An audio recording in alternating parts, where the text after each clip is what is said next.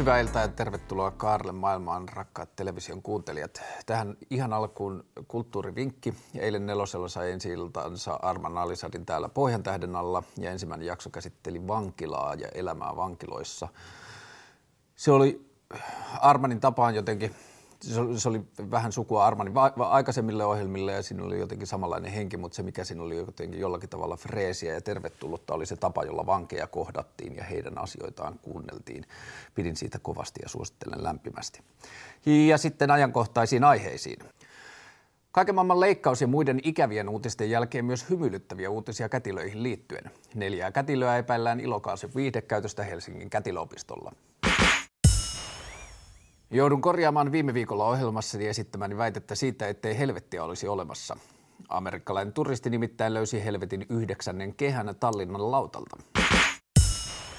Posti juhlisti sananvapautta perumalla sananvapauspostimerkkivihkon julkaisun, koska joku olisi saattanut loukkaantua. Helsingin Sanomat kertoo Helsingin yliopistolla kytevästä professori Kapinasta. Kapinan ensimerkkejä saatiin, kun professorit julkistivat aiheesta kovasanaisen julkilausuman. Mutta jos yliopistolakiin ei saada ripeästi muutosta, ovat professorit uhanneet tupakoida toimistoissaan ikkunat kiinni.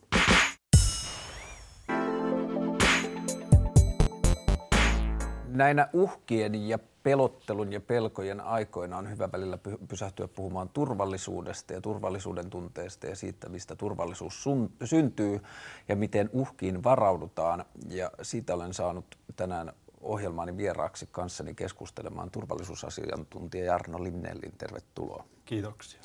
Ö, jos ajattelet omaa elämääsi tällä hetkellä, niin kuinka turvalliseksi sä olosi tunnet asteikolla yhdestä kymmeneen? Mun omassa elämässäni, mun oma turvallisuuden tunteeni, niin kyllä mä sanoisin kahdeksan puoli. Ja nyt ajattelen nimenomaan omaa taloudellista hyvinvointia, mun perheen turvallisuutta ja sitten tämä tietysti Suomi, jossa yhteiskunnassa asutaan, niin kyllä mä pidän Suomea varsin turvallisena kaikkine näinä haasteineen siitä huolimatta, niin kyllä mä pidän tätä varsin turvallisena ympäristönä asua. Ja se on kun on turvallista, niin se mahdollistaa sitten monien muiden asioiden tekemisen, niin kuin elämästä nauttimisen ja työnteon. Ö, onko turvallisuuden tunne muuttunut, sanotaan, viimeisen kolmen vuoden aikana? No kyllä se on. Mä työni puolesta paljon kierrän Suomea ja keskustelen eri ihmisten kanssa turvallisuudesta, on se sitten kyberturvallisuutta, fyysistä turvallisuutta, sisäistä, ulkoista. Rajat on tänä päivänä hyvin häilyvät, kun me puhutaan näistä eri ikään kuin mm. turvallisuuden alueista kyllä mä sanoisin, että tänä päivänä Suomessa on huolestuneisuutta turvallisuuden suhteen. Ja kyllä nämä viimeaikaiset ihan viralliset mittaritkin, mitä on tullut Suomen asenneilmapiiristä Suomessa, niin kyllä se kuvaa, että tällä hetkellä viimeisen vuoden puolentoista aikana niin suomalaisten nimenomaan se turvallisuuden tunne hmm. on varsin voimakkaasti laskenut ja sitä mä pidän kyllä varsin huolestuttavana yhteiskunnallisen signaalina. Sulla on työkokemusta nyt viime vuosina yksityiseltä puolelta turvallisuuden kanssa ja turvallisuuteen liittyvistä asioista niin kuin opettamisesta ja aikaisemmin sä olit puolustusvoimilla töissä. Minkälaisia mittareita meillä on niin kuin meidän yleisen turvallisuuden mittaamiseen tai turvallisuusnäkymien mittaamiseen? No turvallisuus on tietysti suhteellinen käsite. Mm. Et hirveän vaikea sanoa, että tänään Suomen yhteiskunnan turvallisuuden taso on 87 prosenttia mm. tai muuta. Tämä on hyvin suhteellista. Ja ehkä välillä tuntuu, että on ihan hyvä vähän pysähtyä miettimäänkin, kun nyt puhutaan terrorismista, nyt puhutaan pakolaiskriisistä, puhutaan Venäjän arvaamattomasta toiminnasta, puhutaan suomalaisten työpaikkojen katoamisesta, niin kyllähän nämä luo semmoista turvattomuuden tunnetta meihin jokaiseen. Mutta samanaikaisesti kyllä mä haluaisin niin kuin pysähdyttää toivottavasti jokaisen suomalaisen hieman miettimään sitä, että mitä ylipäätänsä turvallisuus on. Ja turvallisuudessa se aina rakentuu neljästä asiasta. Ensinnäkin, ja jos me halutaan muuttaa turvallisuutta Suomessakin, niin meidän pitää muuttaa kaikkia näitä neljää asiaa. Ensinnäkin turvallisuus on todellisuutta. Eli turvallisuus on asiat niin kuin ne oikeasti ovat. Ja jos me halutaan nyt tähän studioon parantaa tämän turvallisuutta, niin mehän voidaan rakentaa paremmat luket, lukot ja lisätä suoja-aitoja mm. tähän ympärille. Muutetaan todellisuutta. Ja niinhän me yleensä pragmaattiset suomalaiset tehdään. Sitten toinen, mitä me ehkä vähän vähätellään Suomessa, on tämä, mihin jo hyvin viittasit, että turvallisuus on aina tunne. Ja turvallisuus on myöskin hyvin subjektiivinen tunne. Mm. Ja nyt mielenkiintoinen näin ihan tutkijankin näkökulmasta on se tänä päivänä, että missä määrin suomalaisten turvallisuuden tunne on itse asiassa tasapainossa ja oikeassa tasapainossa tämän todellisuuden kanssa. Niin, aivan. Sehän saattaa olla, että ihmiset tuntee paljon turvattomammaksi itsensä, kun itse asiassa todellisuus antaisi ymmärtää, tai sitten toistepäin. Ja oleellistahan tässä nykyyhteiskunnassa on se, että nimenomaan tähän meidän turvallisuuden tunteeseen, muun muassa informaatiovaikuttamisella pyritään vaikuttamaan. Mm. No sitten tämä kolmas turvallisuuden alue on sietokyky. Eli ei ole olemassa täydellistä turvallisuutta, vaikka mitä tehtäisiin, niin erilaisia ongelma- ja häiriötilanteita tulee, niin yhteiskuntana kuin meidän jokaisen elämässä. Ja nyt kyse on turvallisuudessa hyvin paljon siitä, että mikä on meidän kyky selvitä ja ikään kuin vastata näihin poikkeus- ja häiriötilanteisiin. Ja silloin me mennään hyvin vahvasti tänne myöskin niin kuin mentaalin puolelle. Ja tuostahan taas on mm. sitten suora yhteys siihen turvallisuuden tunteeseen. Ehdottomasti, koska meillä ei ole täydellistä turvallisuutta me tiedetään se, mutta sitten se, että meillä on myöskin semmoinen kyky, että okei, tuli mitä tuli, niin me ei silti kaaduta saappaat jalassa niin sanotusti. Meillä on aina varakeinoja, meillä on plan B, plan C ehkä siinä jo valmiiksi mietitty. Me selvitään yhteiskuntana, tuli mitä tuli, mm. niin tämä myöskin luo sitä turvallisuuden tunnetta. Ja sitten se neljäs asia vielä, meidän pitää aina muistaa, että turvallisuus on kulttuurinen asia ja kulttuuri muuttuu hitaasti sitä voidaan ohjata lainsäädännöllä, niin kuin vaikka turvavyöt aikanaan tuli, mutta se ei pitkään ennen kuin ihmiset oikeasti alkoi käyttämään turvavöitä, mm. muutettiin kulttuuria. Ja nyt varsinkin, kun periaatteessa kaikki, mikä on mahdollista digitalisoida, tullaan digitalisoimaan. Ja nyt me puhutaan yhä enemmän tästä digitaalisen toimintaympäristön turvallisuudesta, eli nyt siitä kyberturvallisuudesta. Niin tässä mun mielestä pitää nyt huomioida, että me ollaan tietyllä tavalla ottamassa alkuaskeleita vasta tämän digitaalisen turvallisuuskulttuurin luomisessa. Ja tässä tapahtuu nyt niin kuin on tapahtunut jo pieniä ongelmia matkalla ja niitä tulee jatkossakin, mutta pääasia on, että me viedään myöskin sitä turvallisuuden ikään kuin kehitystä oikeaan suuntaan.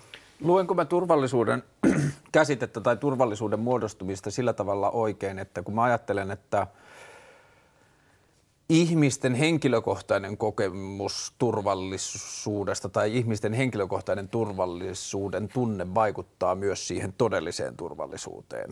Että on paljon mm. semmoista puhetta esimerkiksi, että ö, siis tietyllä tavalla pitää niin kuin viedä se oikea viitekehyksen. Välillä se tulee niin semmoisesta vähän semmoisesta niin salaliittoteoriamaista mm. keskustelusta ja muuta, mutta on ollut paljon puhetta siitä, että lehdet myyvät pelolla. Mm. Media toimii pelon varassa. Ja ehkä se kysymys on mulla se, että onko tällaisilla asioilla, jos näin tehdään, jos, jos lehdet huomaa, että pelko myy, tai mm. jos lehdet to, tai media toimii tavalla, joka synnyttää pelkoja, niin onko sillä itse asiassa negatiivinen vaikutus siihen faktiseen turvallisuuteen? Tuo on mielestäni hyvä kysymys. Että tuossa on oikeastaan niin kuin kaksi puolta. Että toisaalta jos ei esimerkiksi uutisoida näistä erilaisista uhkista, hmm. niin jo tavallaan tämän päivän informaatioyhteiskunnassa, jossa periaatteessa kaikki tieto alkaa olla julkista, niin kyllä ne ihmiset saa tietää ne tiedot tietyllä tavalla kuitenkin. Ja silloin voi ajatella, että luottamus esimerkiksi tiedotusvälineisiin ja siihen turvallisuuteen heikkenee, jos niin kuin havaitaan, että eihän meille kerrota näitä asioita, mistä muualla puhutaan. Mutta toisaalta on sun kanssa ihan samaa mieltä ja varsinkin tänä päivänä sanoisin omalla yli 20 vuoden ajan kokemuksella, kun turvallisuusasioiden kanssa olen työskennellyt, että suomalaisten turvallisuuden tunteesta kannattaa nyt pitää erityisen hyvää mm. huolta.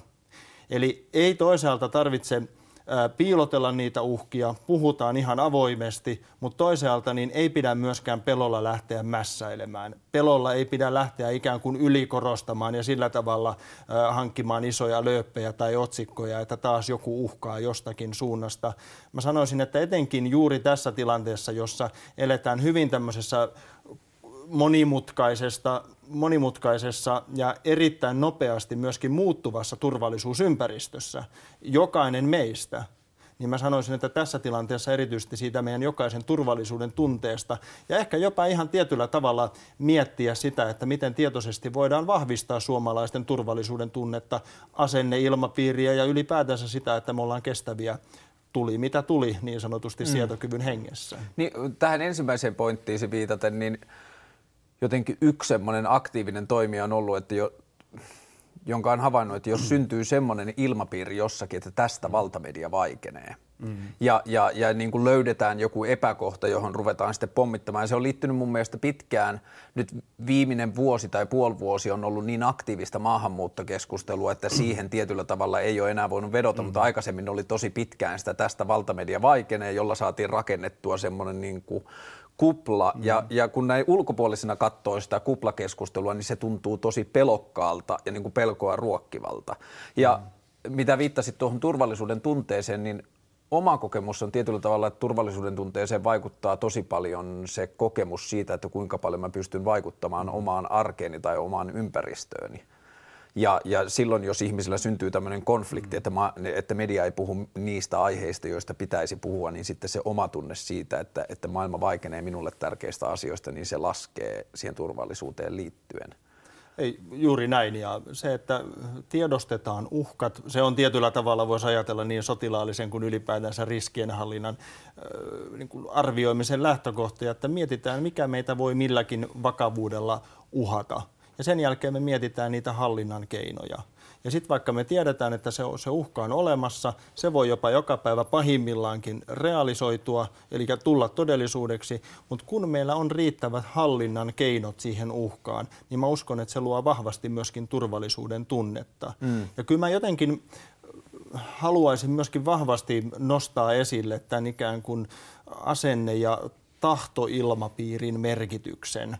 Et nyt vaikka puhutaan yhä enemmän teknologian, mihin minullakin työtehtävät liittyy, niin teknologian läpimurrosta ja siihen liittyvistä asioista, kybersodan käynnistä, informaatiosodan käynnistä ynnä muuta, niin ei me tulla yhtään sotaa koskaan voittamaan tai häviämään teknologialla. Kyllä taito ja ennen kaikkea tahto on jatkossakin, ihan niin kuin on aikaisemminkin ollut, on jatkossakin niitä tärkeimpiä turvallisuuden elementtejä, mitä meillä suomalaisessa yhteiskunnassa ylipäätänsä on. Ja kyllä mä sanoisin, kun puhutaan myöskin maanpuolustuksesta, mm. niin me ollaan poik- ihan globaalisti, maailmanlaajuisesti, me ollaan poikkeuksellisen maanpuolustustahtoinen niin. kansa. Niin. Ja mä sanoisin, että siinä on meidän kaikkein tärkein ja kaikkein vahvin myöskin turvallisuusperusta, mitä meillä Suomessa ylipäätänsä voi olla. Liittyen sotilaallisiin uhkiin ja sotilaalliseen turvallisuuteen, onko meidän tilanne muuttunut siinä merkittävästi viimeisen viiden vuoden aikana?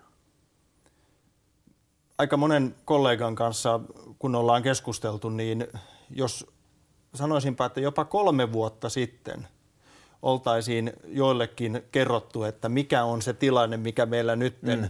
huhtikuussa 2016 oikeasti on, niin luulenpa, että suurin osa asiantuntijoista ei olisi uskonut, että miten nopeasti asiat ovat voineet muuttua. Ja kyllä yleinen epävakaus, tietyllä tavalla arvaamattomuus tulevaisuudesta, tämä muutosnopeus, miten nopeasti asiat liikkuu eteenpäin, niin on se vaik- aiheuttanut epävarmuutta. Se pitää sanoa, sanoa ihan, ihan ääneen.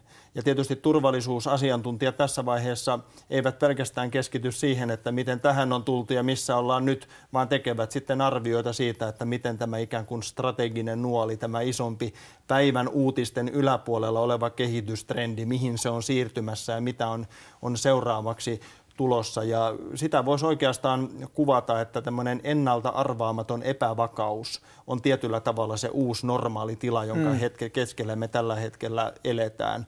Ja jos sitä ajattelee esimerkiksi tässä suositussa, mutta hyvin epäselvässä hy- hybridisodankäynnin konseptissa, niin kyllähän tämä hybridisodankäynti tietyllä tavalla on laajentanut tämän sodankäynnin enemmänkin sieltä niin kuin hyvin poikkeustilasta tämmöiseen normaaliin tilaan, jossa ollaan ikään kuin jatkuvasti erilaisen miedomman, ei niin väkivaltaisen vaikuttamisen kohteena. Ja asiat muuttuu nopeasti ja tietysti tässä se yksi iso muutostekijä on sitten myöskin teknologia ja ylipäätänsä, että miten teknologia mahdollistaa tänä päivänä vaikka informaation välittymisen globaalisti eri kanavia pitkin, niin onhan tässä iso murros tapahtunut, mutta vielä, vielä täytyy kyllä sanoa, kun katsoo eteenpäin, että ei se ainakaan vauhti hidastumaan ole. Tähän liittyy siis Wayne Kretskin vanhan jääkiekkolegendan sanonta siitä, että ei pidä olla siellä, missä kiekko on, vaan siellä, minne kiekko on menossa. Mutta mä juttelin tota erään ystäväni sotilaan kanssa toissa iltana pitkään ja hän esitti semmoisen ajatuksen, jota mä en ollut koskaan ajatellut katsoa sillä mm. tavalla, että, että sota on liukuva tila – että sota ei ole mikään sellainen, että sota alkaa silloin, kun ensimmäinen laukaus ammutaan, mm. vaan sota on periaatteessa kaikkia valtioiden välistä kanssakäymistä tavalla tai toisella. Ja jos mietitään nyt esimerkiksi sitä, mistä kioski Jessica Aro sai suuren journalistipalkinnon tänä keväänä, joka liittyi tähän Venäjän trolliarmeijaan mm. ja siihen liittyvään tämmöiseen niin kuin internetissä tapahtuu, tapahtuvaan aktiiviseen valtiovaikuttamiseen, jonka takana vaikuttaa olevan ihan valtiollisia mm-hmm. instansseja. Kyllä. Onko se jo yksi, niin kuin, onko se tietyllä tavalla yksi sodan muoto? Täytyy tietysti muistaa, että sota aina heijastaa sitä aikakautta, missä me eletään. Mm. Et luonnollisesti ja edelleen maatalousyhteiskunnissa, teollisuusyhteiskunnissa maailmassa, kun sellaisia valtioita on, tai meillä Suomessa aikaisemmin, niin sodan kuva on ollut erilainen. Mm. Ja tänä päivänä me ollaan tietoyhteiskunta, jolloin esimerkiksi sodan käyminen myöskin tietoverkoissa ja tieto, tietoverkkoja hyväksi käyttäen on ihan tietyllä tavalla normaali olotila ja sodan evoluutio jatkuu tästäkin, tästäkin eteenpäin. Eli kaikkia mahdollisia vaikuttamisen muotoja, mitä voidaan käyttää, niin totta kai käytetään poliittisten päämäärien saavuttamiseksi. Mm. Se kuuluu sotaan ilman, että välttämättä tarvitsee tätä perinteistä massiivista väkivaltakoneistoa niin sanotusti käynnistää. Mutta mun mielestä hyvin tärkeää on myöskin tässä tilanteessa nyt nimenomaan huomioida se, että mä luulen, että se on tämä meidän ihmismieli, että meillä on tämmöisiä dikotomioita, että me ajatellaan hyvin mustavalkoisesti, mm. että meillä on joko sota tai meillä on rauha. Meillä on heidän puoli, meidän puoli. On alku, loppu. Ja kyllä kun katsoo tätä tämän päivän turvallisuusympäristöä, enkä nyt puhu pelkästään sodankäynnistä, niin se on varmaan juuri tätä mainitsemaasi liukumaa. Että on hirveän vaikea enää sanoa, että milloin esimerkiksi nyt sota vaikka sitten alkaa. Tai ehkä jopa vielä yksinkertaisemmin, että mitä se sota ylipäätänsä tänä mm. päivänä on. Tai jos ajatellaan, niin kuin Ukrainassa on tapahtunut kun tätä asiaa ollaan nyt tutkittu, niin äh, ei siellä välttämättä edes valtiot niinkään vahvasti ole läsnä, vaan esimerkiksi valtiot saattaa ulkoistaa tiettyjä hakkeritoimintojaan tai vakoiluoperaatioita jollekin rikollisryhmille tai jollekin epävirallisille ryhmittymille, jotka tekee sen likaisen työn. Ja jos jäävät kiinni, niin valtio voi sanoa, että ei meillä ole mitään mm. tekemistä näiden joukkojen kanssa. Niin ketä vastaan ikään kuin toimit siinä. Hmm. Ja tämmöiset raja-aidat, ja yhtä lailla voidaan ajatella, että tänä päivänä yhä vaikeampi on ajatella meillä Suomessakin, että mikä nyt oikeasti on sisäistä turvallisuutta, mikä on ulko, ulkoista turvallisuutta. Eli tämmöiset turvallisuuden tietyllä tavalla vähän turvallisetkin raja-aidat, mitä me ollaan totuttu ajattelemaan, niin ne tässä kyllä hämärtyy. Ja kyllä mä uskon, että taas siinä isommassa kuvassa niitä, näiden raja-aitojen ja dikotomioiden hämärtyminen on semmoinen, minkä kanssa me tullaan jatkossa elämään yhä enemmän. Jos me ajatellaan Suomen turvallisuutta isossa mittakaavassa ja vähän sillä lintuperspektiivistä ja viimeisen vaikka 10-15 vuoden ajalta, niin onko Krimin tapahtuvat merkittävin asia, jota meidän pitää ajatella sillä tavalla, että mitä se tarkoittaa meille viimeaikaisista isommista tapahtumista? Kyllä mä sanoisin, että se kaikkein haastavin asia tänä päivänä niin itselle ja uskallan nyt sanoa muidenkin turvallisuusasiantuntijoiden osalta, niin on ymmärtää tätä kokonaisuutta, missä me liikutaan. Mm. Eli voisi lähteä ihan siitä, että ymmärtää, että mitä kaikkea täällä fyysisen maailman puolella tapahtuu ja mitä täällä digitaalisen kybertoimintaympäristön puolella tapahtuu. Ja sitten toisaalta, kun katsotaan tänä päivänä, niin ää, mietitään näitä erilaisia turvallisuuden ilmiöitä. On ne sitten luonnonilmiöitä, terrorismia, sotilaallista voimankäyttöä Krimillä, ää, on se sitten erilaisia pakolaisvirtauksia, taloudellista taantumaa, niin tässä on ehkä se iso haaste, että monesti me katsotaan tai katsotaan niin kuin sitä yhtä turvallisuuden ilmiötä ikään kuin katsomatta sitä isompaa kuvaa. Ja tänä päivänä on oikeastaan mahdoton ajatella yhtäkään turvallisuuden ilmiötä ikään kuin, että me voitaisiin se eristää tästä niin, kaikesta aivan. muusta ja vaan keskittyä siihen, että nyt hoidetaan nämä kyberuhkat. Että tänä päivänä niin esimerkiksi nämä erilaiset digitaalisen maailman kyberuhkat, niin niillä on hyvin vahva yhteys fyysiseen maailmaan. Mm. Ja toisaalta fyysisen maailman toimenpiteillä me voidaan sitten vahingoittaa tätä digitaalista maailmaa. Hieman niin kuin Krimillä esimerkiksi kävi, että kun ää, venäläiset erikoisjoukot tai pienet vihreät miehet menivät, menivät Krimille, niin ensimmäisiä tutkimusten mukaan heidän kohteitaan oli tietoliikennekaapelit – katkaista siis tietoliikenneyhteys emä-Ukraina, emä-Ukrainamaan ja Krimin välillä, mutta ei sitä tehty kyberhyökkäyksillä, vaan niin sanotusti pulttisaksin. Fyysisesti katkaistiin kaapeli, jolla bitti ei enää liikkunut. Jos ajatellaan tällaista sodankäyntiä ja aikaisemmin mainitsemaasi hybridisodankäyntiä, mikä on sun näkemys siitä, onko Suomen armeija pystynyt pysymään kehityksen tasalla tässä asiassa? No ihan samalla tavalla kun sodankäynti kehittyy, niin sodan kuva kehittyy, uhkat kehittyy, niin silloin täytyy myöskin erilaiset puolustusmekanismit ja tässä tapauksessa puolustusvoimat, mikä minulle näyttäytyy Suomen kansana. Mm. Suomen kansa on Suomen puolustusvoimat. Yhdessä me tätä maata jokainen omalla osuudella puolustetaan. Mun mielestä puolustusvoimat on pysynyt tässä kehityksessä hyvin mukana katsoo esimerkiksi sitä, miten puolustusvoimissa nyt jo aletaan esimerkiksi kouluttamaan jokaiselle varusmiehelle, siis ihan jokaiselle varusmiehelle peruskybertaidot, jotta osataan toimia turvallisesti täällä digimaailmassa, tai miten puolustusvoimat nyt rekrytoi niin sanotusti erityistehtäviin sitten tämmöisiä osaavia hakkereita, hakkereita, tai miten esimerkiksi lainsäädäntöä kehitetään niin, että kun tilanteet voivat muuttua nopeasti ja välttämättä se kriisin kuva ei hiljalleen ikään kuin synkkene, vaan muutoksia voi tapahtua nopeasti, niin kyllä mä sanoisin, että nämä esimerkiksi puolustusministeri Jussi Niinistön viimeaikaiset aloitteet ja puolustushallinnon aloitteet ylipäätänsä tämän joustavuuden ja nopeuden esimerkiksi liikekannalle panon ainakin tiettyyn pisteeseen asti niin kehittäminen, niin kyllä mä näen sen niin kuin hyvin myönteisenä ja nimenomaan vastauksena siihen, että mihin suuntaan nämä uhkat ja ylipäätänsä turvallisuusympäristö on mennyt ja jatkossa yhä enemmän menossa. Tullaanko me tässä sitten puolustusvoimien koulutuksen osalta semmoiseen mielenkiintoiseen moraaliseen ongelmaan siitä, että kuinka paljon ja kuinka erityisiä esimerkiksi hakkeroinnin taitoja meillä pitää armeijassa olla? Tuleeko meillä tietyllä tavalla uusia sotilaita, joille meidän pitää opetella taitoja, että sinun pitää opetella taitoja, joita aikaisemmassa elämässäsi et olisi saanut käyttää? Että meidän pitää kuitenkin pystyä vastaamaan tai meidän pitää olla tietoisia tai meidän pitää ymmärtää niitä kybersodankäynnin uhkia, mikä on tulossa ja ne kaikkihan ei tapahdu siinä internetissä mm. ja niillä tavoilla, mitä meille on netiketissä opetettu. No kyllä se näin on. Ja kyllä se tänä päivänä, kun katsoo esimerkiksi muiden maiden asevoimia yhtä lailla niin kuin Suomessa, niin puhutaan ikään kuin viidestä eri taistelutilasta. Että on maa, meri, ilma, sitten suurvalloilla on vielä avaruus ja sitten on tämä digitaalinen toimintaympäristö. Ja yhtä lailla kun Suomea jatkossakin puolustetaan uskottavasti täällä maalla, merellä ja ilmassa, niin kyllä Suomea pitää myöskin olla valmius puolustaa täällä digitaalisessa toimintaympäristössä yhtä lailla puolustuksen tiedustelun kuin sitten vaikuttamisen keinoin. Se on tämän päivän realismia ja silloin meidän täytyy myöskin ikään kuin valmistautua puolustuksellisesti tämän digitaalisessa maailmassa lainausmerkeissä taistelemiseen. Se on yksi, yksi taistelukenttä. Ja tässä sitten taas toisaalta mun mielestä tämäkin pitää kääntää mahdollisuudeksi. Että jos me nyt ajatellaan, että meillä on kuitenkin rajalliset resurssit Suomessa, mm. niin täällä digitaalisessa maailmassa – okei, kyllä sä tarvitset organisaatiota, sä tarvitset resursseja ja sä tarvitset teknologiaa, mutta se kaikkein tärkein on kuitenkin osaava ihminen. Niin. Ja jo suhteellisen pienikin joukko osaavia ihmisiä voi itse asiassa olla hyvinkin strateginen tekijä, siis tärkeä tekijä täällä digitaalisessa toimintaympäristössä.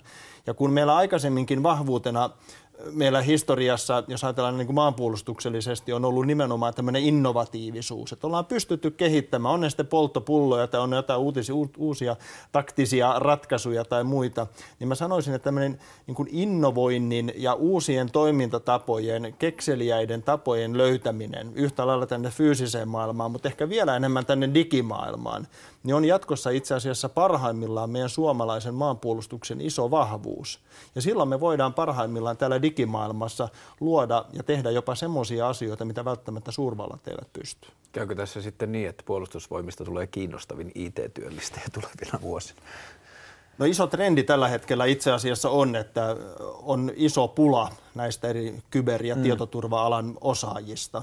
Tuossa ihan hiljattain itse asiassa Forbes-lehti arvioi, että tänä vuonna globaalisti avautuu miljoona uutta työpaikkaa tälle kyber- ja tietoturva-alalle, mikä on sinällään ihan, ihan ymmärrettävä kehitys, koska kun kaikki digitalisoituu, niin silloin tämän digitaaliseen turvallisuuteen on ne sitten erilaisia asioiden tai esineiden internettiä, on se sitten tietoverkkojen suojaamista, on se oikeastaan mitä vaan, niin näitä turvallisuusosaajia tarvitaan jatkossa yhä enemmän. Mm. Ja kyllä on sen huomannut, että Suomessakin niin kovasti täällä, kun meillä näitä osaavia ihmisiä on, niin kyllä heidän perässään yksityiset yritykset, valtiohallinto, mutta myöskin ulkomaiset yritykset ja jopa jossain määrin valtiot, niin ovat aika vahvasti tällä hetkellä. Ja paras keinohan sellaisen porukan löytämiseen on piilottaa se työhakemus sellaiseen paikkaan palvelimelle, mihin ei pitäisi päästä. No suurin piirtein näin. Ja, mutta jos mä vielä otan ton niin kuin nimenomaan mahdollisuuden näkökulmasta, niin mun mielestä tämä on yksi sellainen asia, mikä vahvasti puoltaa meidän yleistä asevelvollisuutta mm. Suomessa. Eli kun jokainen mies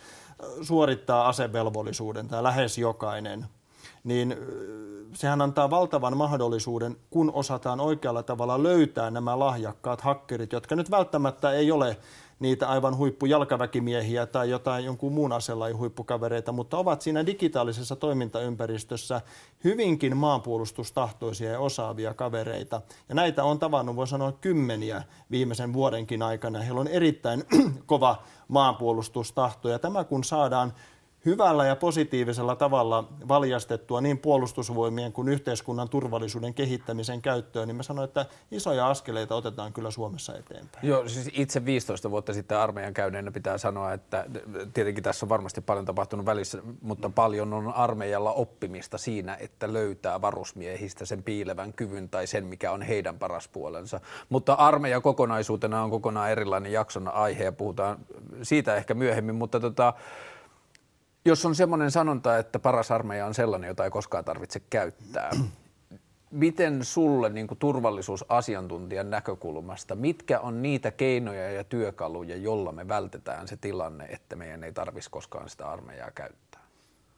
Tuo voisi ehkä kääntää vielä toisin, vähän niin kuin sodankäynnin taidossa Sun Tzu totesi aikanaan, että itse asiassa paras taistelun voittaminen on taas toisaalta niin, että ei ammu laukaustakaan. Niin. Ja, ja, ja sehän on niin kuin tavallaan sitten sodankäynnin jaloin muoto, niin kuin silloin puhuttiin. Kyllä ne samat tietyt peruselementit, vaikka turvallisuusympäristö muuttuu, teknologia kehittyy ja vaikka erilaisia kybersotilaita jatkossa tarvitaan, tarvitaan yhä enemmän, niin kyllä ne samat peruselementit edelleen siellä pohjalla on. Ja kyllä se lähtee tahdosta. Se lähtee asenteesta, se lähtee suomalaisesta halusta puolustaa tätä maata – et jos se katoaa, niin kyllä silloin ikään kuin putoaa pois pohja näiltä kaikelta muiltakin turvallisuuteen liittyviltä asioista. Ja sen takia siitä tahdosta pitää pitää erityisen hyvää huolta jatkossakin. Ja sitten toisaalta kyllä nämä samat, jos ajatellaan nyt sodankäyntiä, niin sodankäynnin perusperiaatteet, vaikka tämä ympäristö muuttuu, niin ne säilyy ihan samoina. Säilyneet tietyllä tavalla vuosituhansia, että edelleen pitää miettiä omia toimintaedellytyksiä niin, että pystytään yllätykseen ja harhautukseen. Edelleen oma toiminta pitää pitää salassa niin, että ja tavoitteet, että vihollinen ei sitä tiedä. Ja edelleen kultainen, yksi kultainen sääntö on se, että aloite on tiukasti pidettävä tai visusti pidettävä omissa käsissä. Ja sitten kun yhdistetään tämä tähän suomalaiseen tahtoon, suomalaiseen teknologiaan, suomalaisiin välineisiin, koulutukseen ja ennen kaikkea nyt, mistä puhuttiin jo aikaisemmin, tähän meidän kykyyn innovoida myöskin uusia, on ne sitten teknologioita, toimintatapoja tai jotain muita, niin mä uskon, että näillä ikään kuin samoilla muuttumilla perusasioilla yhdistettynä vahvaan tahtoon ja uuteen innovatiivisuuteen, niin me kyllä pärjätään Suomessa vallan mainiosti jatkossa. Jos mennään siitä vielä askel taaksepäin ja mennään siihen niin kuin psykologiaan, mikä ajaa siihen, niin jotenkin on tuntunut viime aikoina, että se mikä ehkä itseä on pelottanut eniten yhteiskunnallisessa keskustelussa on tietynlaisen me ja ne ajattelun kasvaminen. Ja jos ajatellaan, niin varmaan kaiken sodankäynnin taustalla on jonkinlainen me ja ne ajattelu. Mm. Miten siihen voitaisiin pureutua parhaiten? Miten me voitaisiin auttaa sellaisia rakenteita, että, ajatus, niin kuin, että sitä ajatusta ei tarvisi tai sitä ajatusta ei tarvitsisi kasvattaa? Mä itse uskon, että kun puhutaan nyt vaikka tästä digitaalisesta ympäristöstä ja siihen liittyvistä uhkista, niin mä luulen, että kaikkein kovimmat taistelut me tullaan lähivuosina ja varmaan 2020-luvulla vielä enemmän, niin käymään nimenomaan ihmisten mielistä. Mm. Ihmisten mielikuvista, arvoista, asenteista. Se, että minkä esimerkiksi sinä ymmärrät faktana, minkä fiktiona. Onko sulla epäilyksen siemen joistain asioista, mistä sulla ei välttämättä pitäisi olla. Ja kyllä tämä on vahvasti minun mielestä yhteydessä tähän turvallisuuden tunteeseen, josta me puhuttiin mm. aikaisemmin että mitä täällä ihmisen kognitiotasolla, ajattelun tasolla ää, ää, tapahtuu. Ja tämä on varmasti semmoinen asia, mitä on niin kuin meillä Suomessa lähtien nyt vaikka ihan medialukutaidosta, informaatiovaikuttamisen ilmiön ymmärtämisestä ja tietynlaista varmasti myöskin niin kuin somepelisääntöjen sopimisesta kyse tässä lähivuosina. Ja mun mielestä tämä on hyvä esimerkki, tai ei voi sanoa ehkä hyvä, että valitettava esimerkki siitä, että nyt kun me ollaan luomassa tätä eräänlaista digitaalista turvallisuuskulttuuria, ja kun se kulttuuri muuttuu hitaasti, niin tässä nyt vähän haetaan myöskin semmoisia raja-aitoja. Mm. Mutta kyllä mä nostaisin, varsinkin kun ensi vuonna vielä mietit, vietetään tätä itsenäisen isänmaan satavuotista juhlavuotta, niin mä nostaisin kyllä tarinan merkityksen erityisesti niin kuin esille. Et meillä suomalaisessa tarinassa ja ilman muuta menneisyyttä arvostaa, me katsotaan paljon taaksepäin ja ikään kuin luodaan se suomalainen identiteetti sieltä menneisyydestä. Mm. Mutta kyllä mä samanaikaisesti, mitä ollaan nytten isommallakin porukalla itse asiassa tässä kirjaa kirjoittamassa parhaillaan. Siinä on Alfa Sofi Oksasta, Jarmo Lindbergia, ja monia monia muita erinomaisia kirjoittajia ja ajattelijoita mukana, niin ollaan kirjoittamassa kirjaa siitä, että mikä on Suomen tulevaisuuden idea ja ennen kaikkea tarina. Ja mä luulen sen, että kun jonkinlainen tämmöinen yhteinen Suomen visio on ehkä huono sana, sen takia mä puhun mieluummin ideasta ja tarinasta me saadaan luotua. Ja ikään kuin ainakin nyt suurin osa suomalaisista tähän tarinaan myöskin otettua mukaan, että hei tonne suuntaan ollaan menossa, tässä on suomalaiset arvot ja näillä lämpimällä, lämpimillä kädi käsillä ja liikkeellä ja näillä tavoitteilla ja jokaisen tekemisellä me sinne päästään, niin mä luulen, että tämmöinen tarina on varmasti kaikkein paras ohjaamaan Suomea, suomalaisten turvallisuutta ja ehkä kokonaisuudessaan suomalaisuutta sitten toiselle vuosisadalle tässä itsenäisyyden aikana. Niin ja tuossa musta tuntuu, että yhden ratkaisun esittämällä se esitit myös yhden ongelman, että jos mä ajattelen viime aikojen ja varsinkin kun mä mietin, että jos mä oon nuorena niin kuin 15-20-vuotiaana ruvennut rakentamaan suomalaisuuden identiteettiä itselleni tai mitä mulle tarkoittaa olla suomalainen, niin lähes kaikki rakennuspalikat, mitä mulle on tarjottu, on liittynyt jollakin tavalla menneisyyteen. Mm. Ne on liittynyt siihen maanpuolustustahtoon, ne on liittynyt voitettuun sotaan ja itsenäisyys on ollut sitä lippua ja linnanjuhlaa ja veteraaneja ja jotenkin vasta pikkuhiljaa ja toivoisi, että se kasvaa, että tietyllä tavalla kasvaa ymmärrys siitä, että se mitä suomalaisuus on, on sitä, mitä me siitä tehdään ja sen jälkeen tulee kysymys, että mitä me halutaan siitä tehdä. Mutta sitten toisaalta ei pidä missään nimessä myöskään niin kuin vähätellä ei sitä, pidä vähätellä, mutta että sitä niin kuin, toista se, maailmansotaa ja, ja, ja, siihen liittyviä tuntematonta sotia. Äärimmäisen hienoa ja siis onhan Suomen tarina nyt kohta sata vuotta, niin onhan tämä ollut uskomaton menestystarina mm. kaikkinensa. Näin mä uskaltaisin sanoa. Mutta sitten samanaikaisesti ehkä niin kuin presidentti Koivistolta aikanaan kysyttiin, kun hän kirjoitti kirjan Venäjän ideasta, että mikä on Suomen idea, niin hän vastasi, että selviytyminen. Niin ymmärrän sen. Ja ehkä tämä ensimmäinen vuosisata itsenäisenä mm. Suomena on ollut tietyllä tavalla tämmöinen selviytymistarina. Mm. Mutta kun minä katson tulevaisuuteen ja ennen kaikkea nyt kun kolmen lapsen isänä, isänä katson sinne eteenpäin, niin kyllä mä haluaisin nähdä Suomen tarinan jonain muuna kuin selviytymisen tarinana, kun mennään nyt sadasta vuodesta eteenpäin. Et selviytyminen, niin se vetää sullekin vähän niin kuin suu vakavaksi. Niin. Et se on semmoinen vakava asia. Niin mieluummin mä näkisin, että Suomen tulevaisuuden tarina on semmoinen suomalaisuuteen sopiva positiivinen tarina, johon oikeasti saadaan innostettua kaikki mukaan. Että voidaan sitten ehkä sadan vuoden päästä sanoa, sanoa, että Suomen toinen vuosisata oli itse asiassa vielä suurempi menestystarina kuin tämä ensimmäinen, ilman että välttämättä se perustui tähän selviytymiseen. Niin ja jos mä ajattelen sen selviytymiseen liittyvän negatiivisen konnotaation, niin se on tietyllä tavalla se, että se on aika passiivinen tila. Mm. Siinä otetaan vastaan se, mitä tulee. Ja mitä siihen seuraavaan sata vuoteen, niin kyllä mä haluaisin, että – meillä on aika paljon oppia siitä, mm. että miten selviytyä ja millä keinoilla siitä on selviydytty, niin seuraava sata vuotta voisi olla ehkä enemmän sen jalostamista ja niiden ideoiden levittämistä ja uusien ideoiden keksimistä. Sopii minulle. Auttaminen. Sopii minulle. Kiitoksia Jarno. Kiitoksia. Ja kaikkea hyvää ja tota, kiitoksia katsojille. Hyvää keskiviikkoiltaa ja palaamme ensi viikolla uusissa merkeissä.